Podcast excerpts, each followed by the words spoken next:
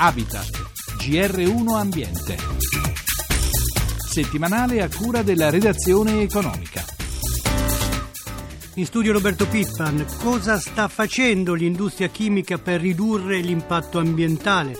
Federchimica ha presentato in questi giorni il suo diciassettesimo rapporto annuale, dal quale risulta che rispetto al 1990 ha ridotto le emissioni in acqua del 65% e addirittura del 94% quelle in atmosfera. Ed è un settore sicuro, solo 8,7 milioni per infortuni per milione di ore lavorate. Sentiamo allora il presidente dell'associazione che rappresenta 437 stabilimenti con 43.600 dipendenti, Cesare Puccioni. La chimica è il settore più sicuro per quello che riguarda sia gli incidenti sul lavoro e sia le malattie professionali, certificato dall'INAIL, ecco, non da discorsi nostri. E invece a livello ambientale noi siamo già almeno 64,5% sulle emissioni di CO2 a dire trattato di Kyoto e via dicendo. E anche inerente alla famosa 20-20-20, vale a dire da arrivare al 2020, noi si può dire che già nel 2011 abbiamo già superato i traguardi che ci attenderebbero da nove anni. E anche questo è un discorso importantissimo che si sappia al di fuori. Per quanto riguarda poi i materiali di nuova generazione con i quali voi lavorate? Eh, I materiali di nuova generazione lei sa che in definitiva abbiamo al riguardo un ritorno forse da parte della chimica Eni, della chimica di Stato, che riparla di ritornare in chimica praticamente sulla la chimica sostenibile, la chimica verde, le nanotecnologie, tutto un mondo nuovo estremamente interessante. Biocombustibili, biocarburanti, pannelli solari, certo. Sì, sì. Se tutti fossero virtuosi come la chimica, praticamente il mondo forse cambierebbe davvero. Ecco, cioè, nella realtà dei fatti siamo al di là, guardi, di quello che noi stessi pensavamo di poter arrivare. Passeggiate a piedi nei boschi, nuovi sport sulla neve anche fuori dai percorsi tradizionali. Turismo e sport invernali sono sempre più vicini alla natura, una tendenza che si sta consolidando negli ultimi anni, almeno secondo una ricerca svolta per conto di Ski Pass, la rassegna che si svolgerà dal 29 ottobre al 1 novembre alla Fiera di Modena. In linea l'organizzatore della manifestazione, Luigi Belluzzi.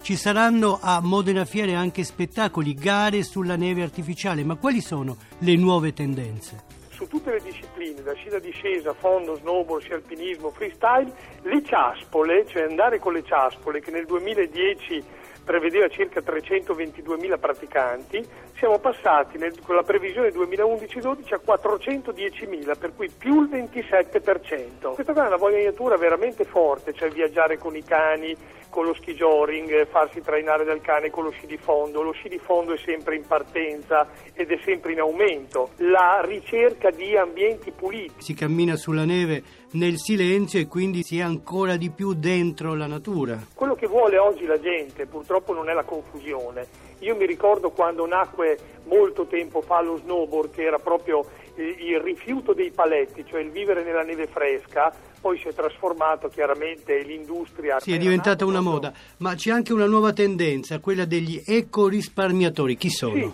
e gli ecorisparmiatori sono sostanzialmente quelli che comunque oggi cercano sia località particolari, cioè li chiamano eco-friendly, no? Per cui seguono e inseguono il concetto della sostenibilità, per cui cercano le attività sportive più slow, winter trekking, lo sled dog, lo ski joring e sono quelli che cercano oggi sempre di più eh, le cose lontane dall'inquinamento, lontani dalla folla. Poco importa se poi si deve vivere la montagna in maniera anche spartana. Ecco, quelle località che comunque riescano a dare questi impulsi e questi stimoli alla gente saranno le località che vinceranno nella stagione 2011-2012. Thank you. La più avara degli ultimi 60 anni. Confagricoltura ha commentato così la vendemmia 2011. Poco più di 40 milioni di ettolitri, meno di quella del 1948, l'annata più scarsa a memoria d'uomo per il nostro paese. Lo scorso anno non certo eccezionale, come quantità furono prodotti 47 milioni di ettolitri. La causa? Anomalie climatiche condizionano sempre di più le attività agricole. Sentiamo Enrico Pulcini. Le bizzerie del tempo non stanno influenzando solo la produzione vitivinicole vitivinicola ma anche altri settori dell'agricoltura. Se la vendemmia di quest'anno è la più magra degli ultimi 60 anni, l'estate prolungata e altri fattori stanno penalizzando anche altri prodotti di stagione. Secondo i dati diffusi dalla CIA, la Confederazione Italiana Agricoltori, la produzione di castagne in Italia subirà una riduzione complessiva del 50%. Siccità e un insetto killer danneggiano i boschi. In molte regioni l'assenza di precipitazioni pregiudica le attività degli allevamenti. Ma torniamo al vino. Per un grande enologo come Luca Maroni, l'annata 2011 riserva delle sorprese. Una contrazione della quantità, ma un grande vantaggio per la qualità, perché mai come quest'anno l'uva ha giovato delle temperature fresche notturne dei due mesi importanti per la maturazione, quali giugno e luglio. Con le scaldate che abbiamo avuto in agosto si è ridotta la quantità dell'uva di circa il 20%, quindi meno frutto in circolazione,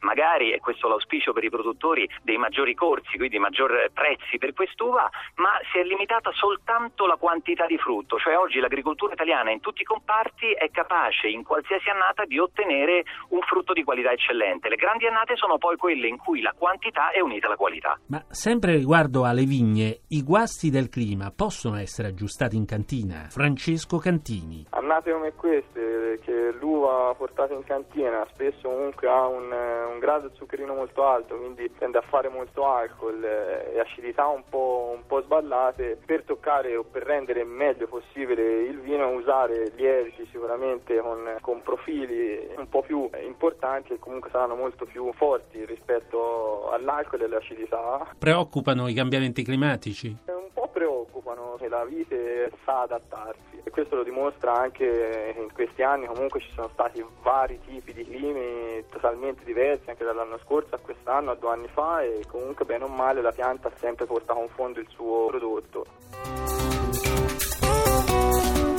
E per oggi la nostra trasmissione termina qui. Ha realizzato la parte tecnica Stefano Capogna, in regia Maria Grazia Santo da Roberto Pippan. L'augurio di una buona serata. A risentirci sabato prossimo.